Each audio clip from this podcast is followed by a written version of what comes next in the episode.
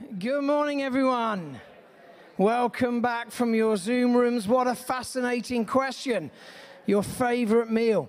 I hope you managed to fill the other two minutes with something more interesting. But um, yeah, welcome back. For those that are joining us online for the first time, for those joining us in the room for the first time, my name's Pete. Together, my wife B, we lead the church here. So massive welcome to you. Also, a welcome to those watching later in the day in Stockwell. Why don't we just give a round of applause for those um, gathering in Stockwell? Quick message for those in Stockwell you're my favorite congregation. And to those in the room, I want you to know you're my favorite congregation. And for the 12 p.m., the 4 p.m., and the 6:30 p.m., the four that's getting recorded. This is a very awkward moment. The 4 p.m. I love you. You're my favorite congregation. Always find out which one the video is going to. Anyway, that was an awkward start. Um, so we're going to continue our teaching series in the book of Revelation, Unseen Reality. And what a series it's been!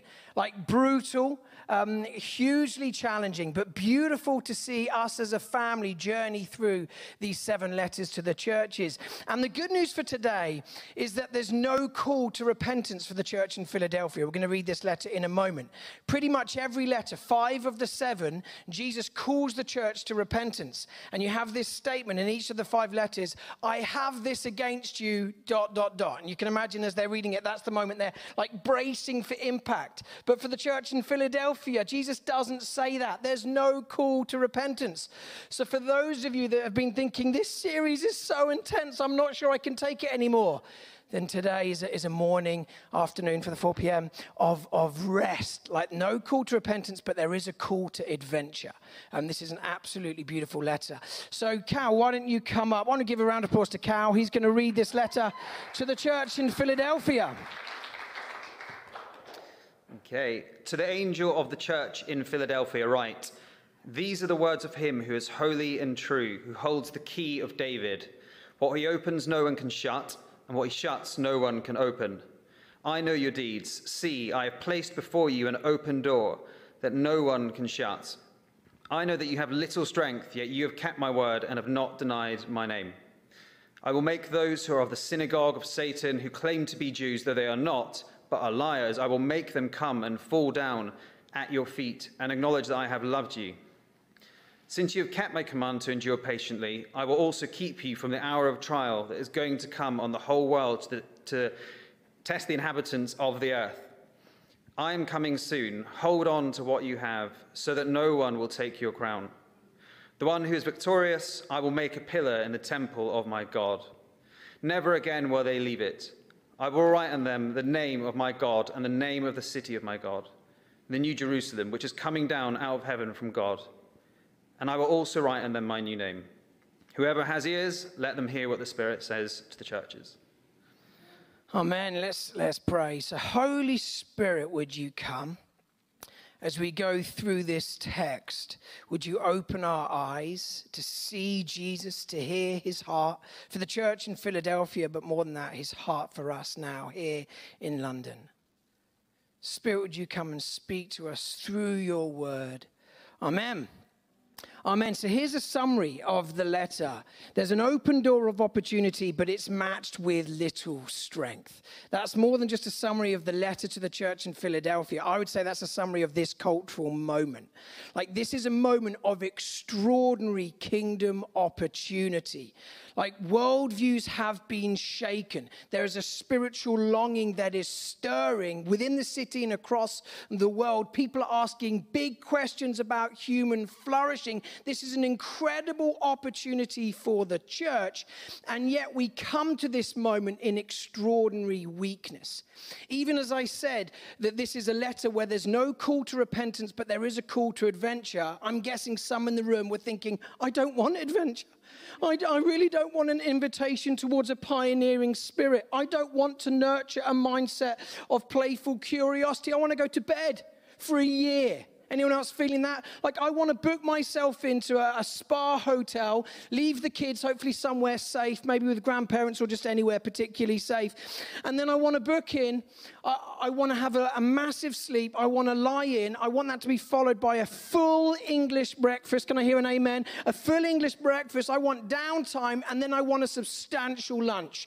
And then I want to book myself in for a massage. I then want to go for a swim. And then I want steak and chips with a few glasses glasses of red wine. Then I want an early night.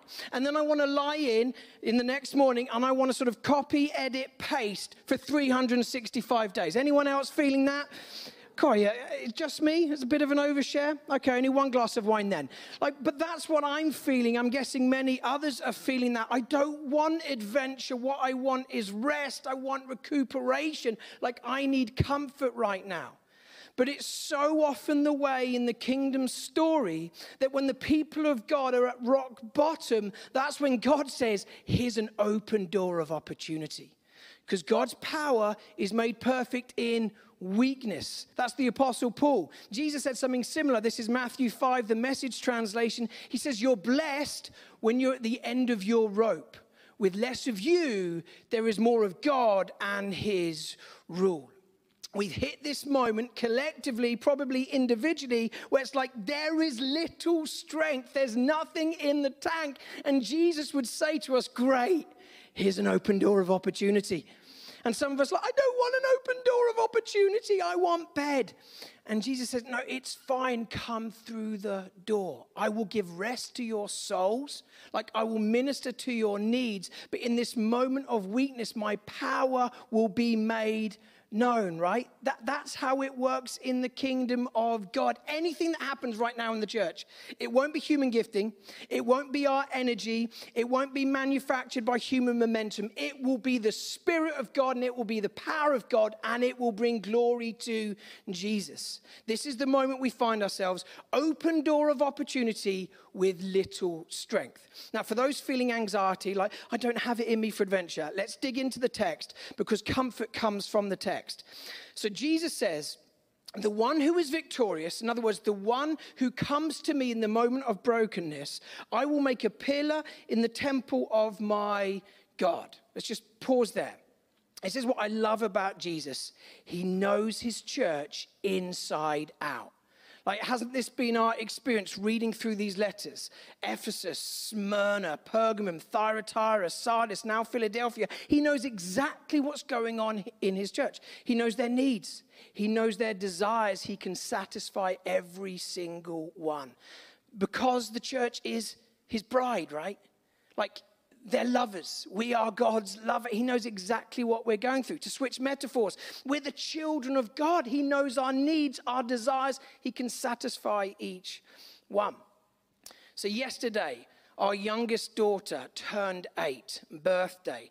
Now, my wife, B, is unbelievable when it comes to birthdays year upon year, she hits a home run because she knows our kids inside out. She knows their desires, she knows their needs, and she satisfies each one. Like presents they hadn't even thought of, they arrive on the birthday. I know my task simple be cheerful. Be playful, be present, and don't overcomplicate things. Don't suggest we could do X, we could do Y. No, B hits a home run every single time because she knows her kids inside out.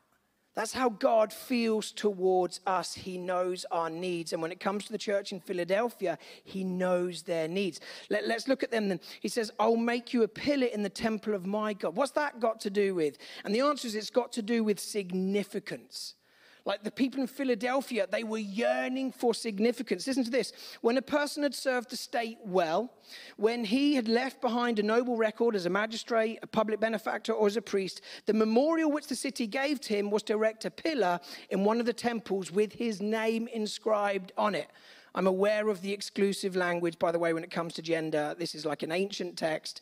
Um, it goes on Philadelphia honored its illustrious sons by putting their names on the pillars of its temples so that all who came to worship might see and remember.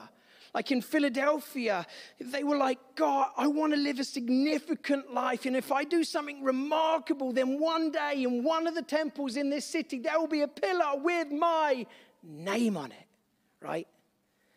And Jesus says, That's what you're yearning for, but true significance is found in me. If you come to me, I'll satisfy that longing. And in the temple of God, the everlasting temple, right, there will be a pillar with your name on it. And this is a promise to the sons and to the daughters find fulfillment in me. We're all yearning for significance, right? Jesus says, if, if you really yearn for significance, come to me. It goes on, he says, never again will they leave it, the temple. What's that got to do with anything? And the answer is it's got to do with our longing for security. Now, here's the thing about Philadelphia it was established on the side of a volcano which meant there were regular earthquakes. Every so often, the volcano would explode. And whenever they felt tremors, they would leave the city. And then, when it, when it was safe, they would come back. And then, tremors, they would leave the city in a rush and eventually come back. And when then they felt the tremors, panic would kick in. In other words, they constantly felt insecure. Like we felt tremors in this last year. It stirred up deep insecurity. And Jesus says, You know, the city I'm establishing, heaven on earth, the New Jerusalem, you'll never need to leave it. You will feel totally secure in my presence. You can imagine the people of Philadelphia reading this thinking, oh, we just long for significance and we long for security, and Jesus is offering us that. Let's keep going. I will write on them the name of my God and the name of the city of my God, the New Jerusalem, which is coming down out of heaven from my God, and I will also write on them a new name. What's that about? Well, I mentioned there were earthquakes. Now, there was one massive earthquake in AD 17. It devastated the city. And Rome came to the rescue. The city of Rome pumped in some money to rebuild the city. Um, and as part of the process, they thought they'd rename the city because they were powerful enough to do that. And they said, You will no longer be known as Philadelphia, you'll be known as Neo Caesarea. In other words, the new city of Caesar. So they went through a name change. Fast forward a few decades, there was another earthquake. It devastated the city. Another emperor said, We're going to change the name of the city because we're powerful enough to do that. And we're going to impose a new identity on you. The city's going to be called Flavia after the Flavian dynasty of emperors. Um, so for the next little while, the city was known as Flavia. Now, what you need to know is that the Philadelphians hated the Flavian dynasty of emperors. So eventually they said, sack off that. We want our old name back and they re-established the name Philadelphia. But you can see how that would make a city feel, constantly people imposing an identity on them. Does this ring any bells? The cultural moment we find ourselves in, where people are constantly putting identities on those around them. You're this, you're that. Your identity is found in your postcode, in your career, in your gender, in your sexuality. The list goes on. We label you this, we label you that. They were searching for a secure identity, and Jesus says, What you're yearning for, it will be satisfied in me. And here's the identity I give you the beloved of God. Can you see how this would be like phenomenal news for the city of Philadelphia? Now, these are the three great longings of humanity, right? For significance, for security, and for love. A secure identity, a place to belong. When we're knackered, when we are of little strength, we go searching to certain people, to certain places to satisfy these needs.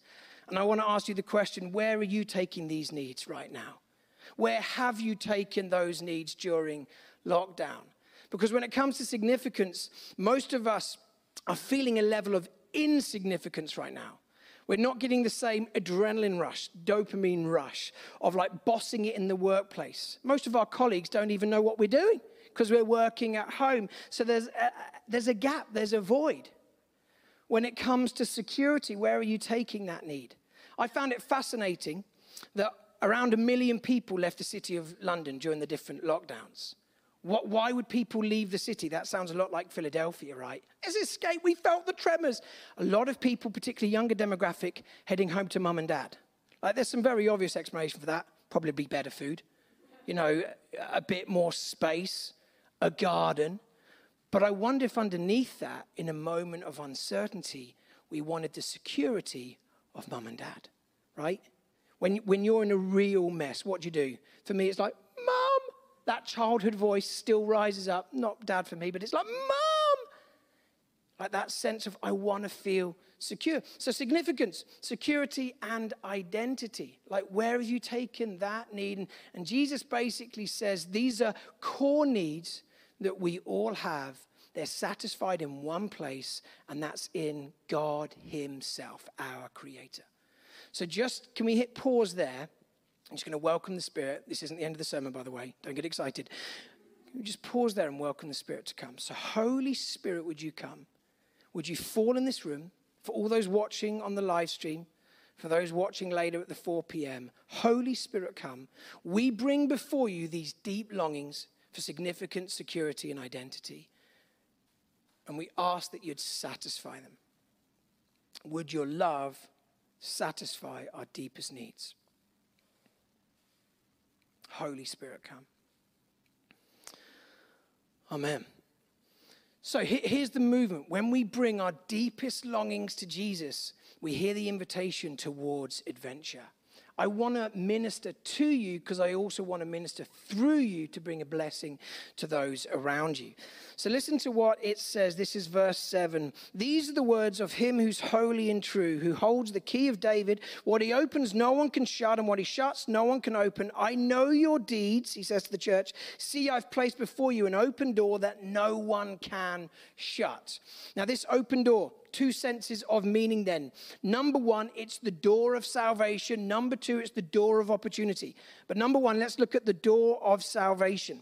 Now, this quote is lifted from Isaiah chapter 22. So, those reading it in Philadelphia, they would know this is recalling this passage. In that day, I will summon my servant Eliakim, son of Hilkiah, I will place on his shoulder the key to the house of David, which is a metaphor for the kingdom of God. What he opens, no one can shut, and what he shuts, no one can open. This is Jesus basically saying, you, you, know your scriptures, you know Isaiah chapter 22. Well, I'm the fulfillment of Eliakim. Like he hold the keys to the house of David. The riches of David could be released through this servant of the king. Well, I'm not just the servant of the king, I am the true king, the king of all kings, and I hold the key to all of the riches of heaven. If you want to experience fullness of life, the riches of the kingdom, then come to me. It's an open door. This is incredible news. It's an open door, it's never going to shut. So the invite is, is come to Jesus if you want to experience life in the kingdom of God. Jesus said something similar, by the way, in Matthew 7. He said there's two gates, two doors, if you like. There's a narrow gate, it leads to life. And there is a wide gate that leads to destruction. Listen to this commentary from John Stott. He says, Here's two gates, both are open. One door opens to a broad and crowded thoroughfare. The road slopes gently downward and ends in the destruction called hell. And when you think of hell, don't think of like a devil with horns and, and fire and all of that stuff. Think of eternity without God, eternity without peace, eternity without shalom, eternity without God's purposes. The other door opens onto a sparsely populated and narrow path which winds steeply upward and leads to life in the city of God. If you've never said your yes to Jesus, here's some really good news. The door is open and it will always be open. The invite is there. All you need to do is walk through the door. In other words, submit to Jesus, surrender to Jesus, say, I want to follow you. And you will walk through that door into the purposes of the kingdom of God. That's human flourishing by the way. How amazing is that? So, this is the door of salvation we're talking about. But it's more than just a door of salvation, it's a door of opportunity.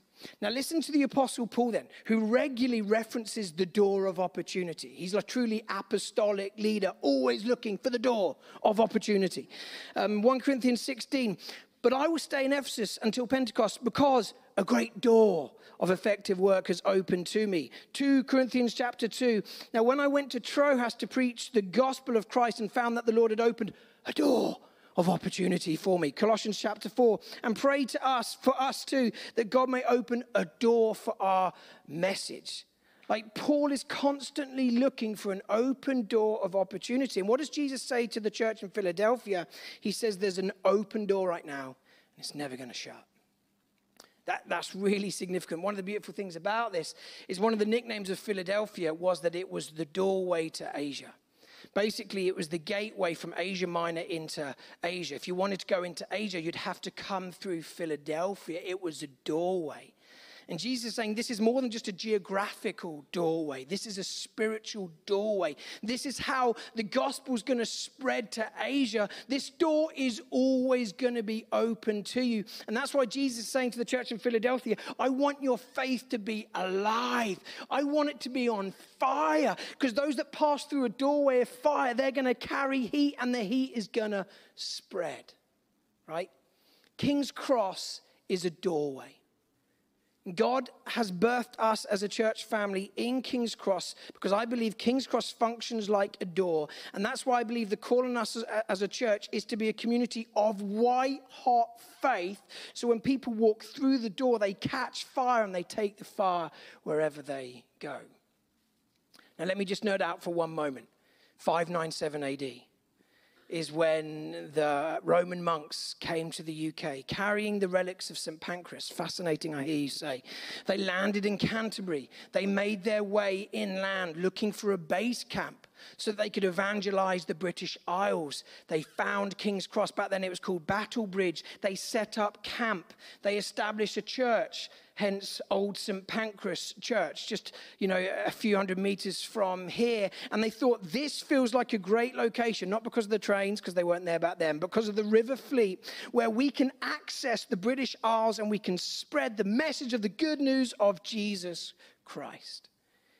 You see, before King's Cross was ever sending out goods, across rivers, across the train station many years later, it was sending out good news, a base for mission and our destinies hidden in our history. This is what God is calling us to be a door for the kingdom of God to break in in this nation. What would prevent us, you know, just being everything God had called us to be? I, we've mentioned in previous weeks that the sort of tides of secularism, I would say, are infiltrating the church and robbing us of what it really means to be the people of Jesus Christ, following the way of Jesus Christ. Let me just name one more today, which is an introspective spirituality, a spirituality that's turned in on itself. People are obsessing right now about the spiritual disciplines, and it's basically become formation for the sake of wellness. So I'm going to Sabbath because I really need to feel fresh you know, and, and I really want to look after my, my mental health.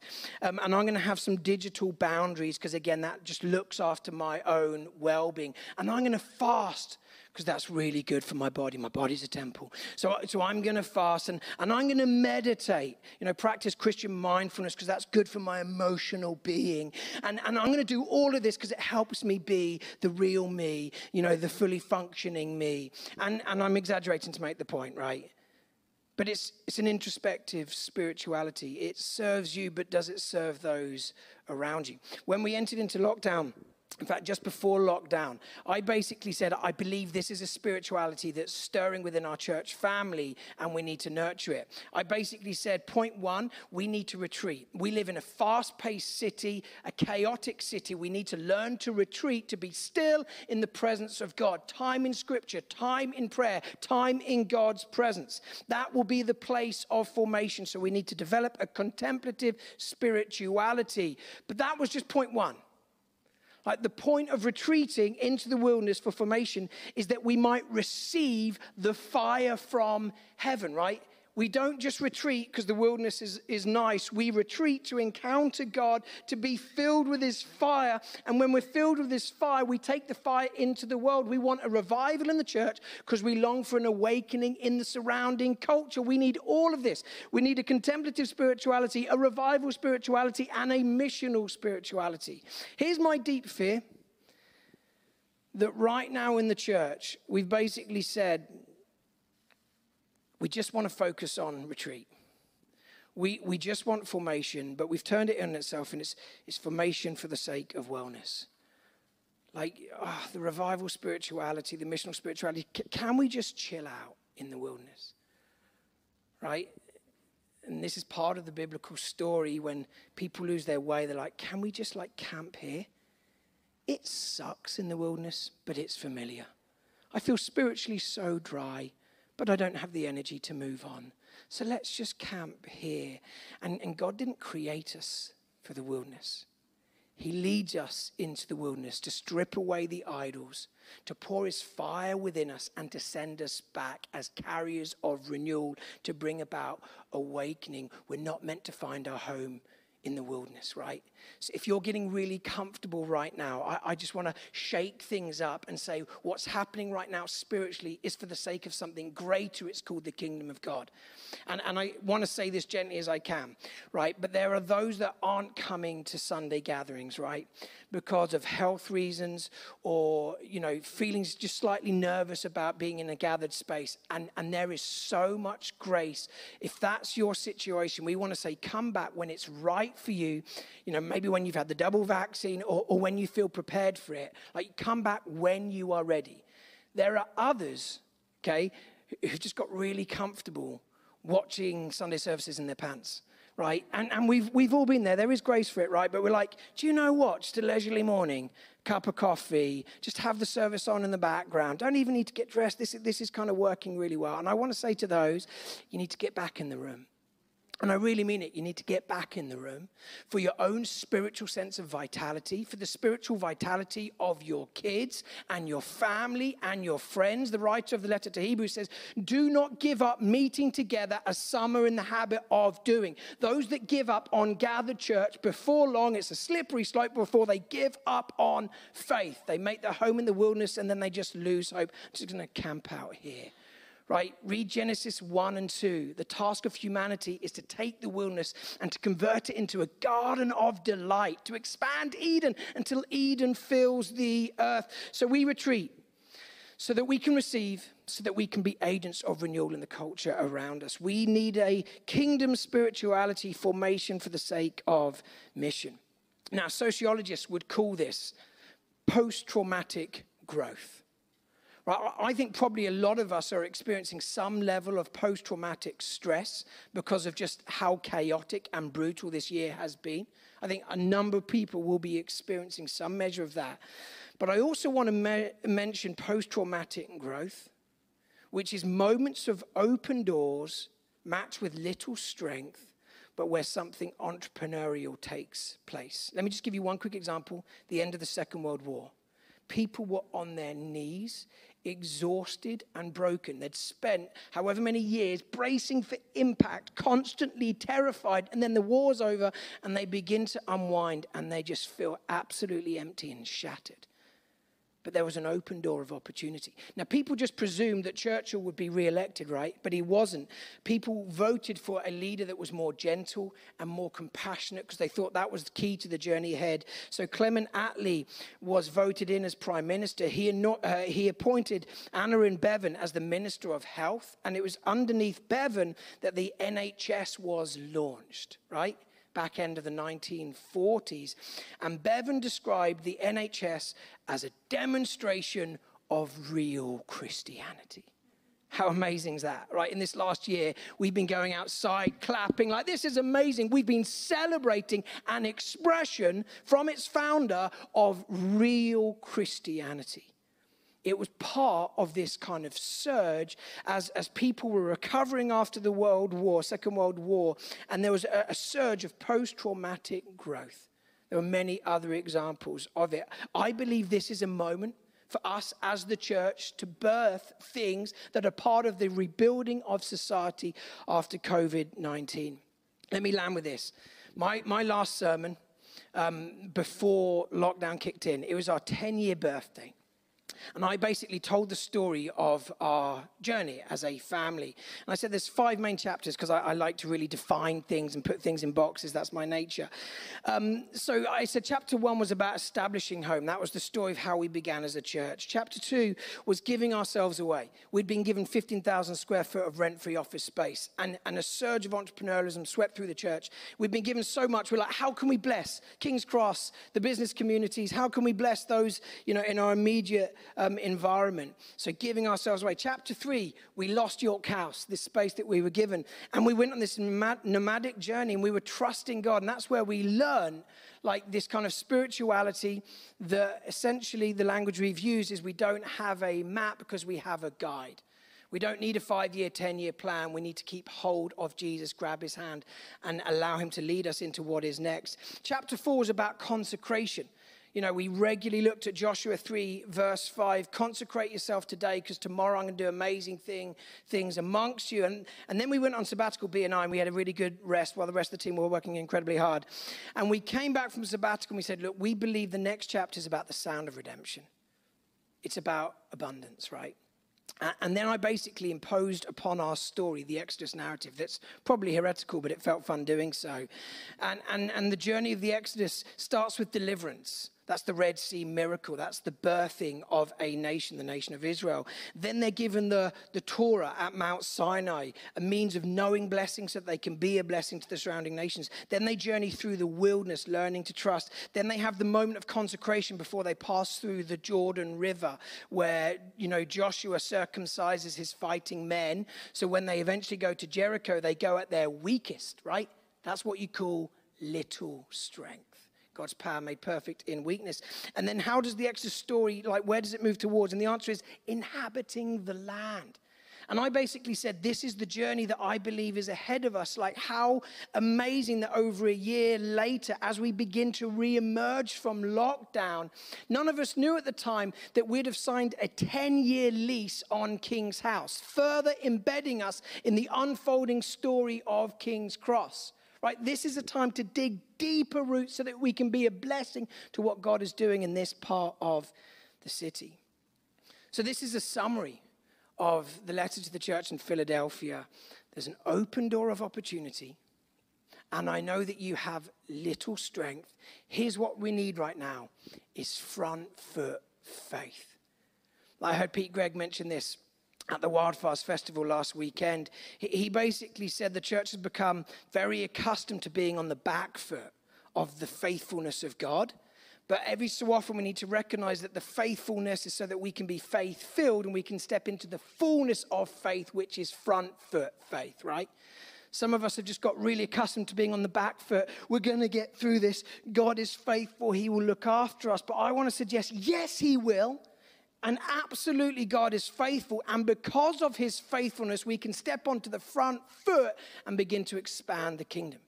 Like, th- this is the Exodus story. The first miracle, the parting of the Red Sea, that was the faithfulness of God. They just stood on the banks of the ocean, like, ah! And God broke the waters, separated the waters. The, the miracle at the River Jordan is slightly different.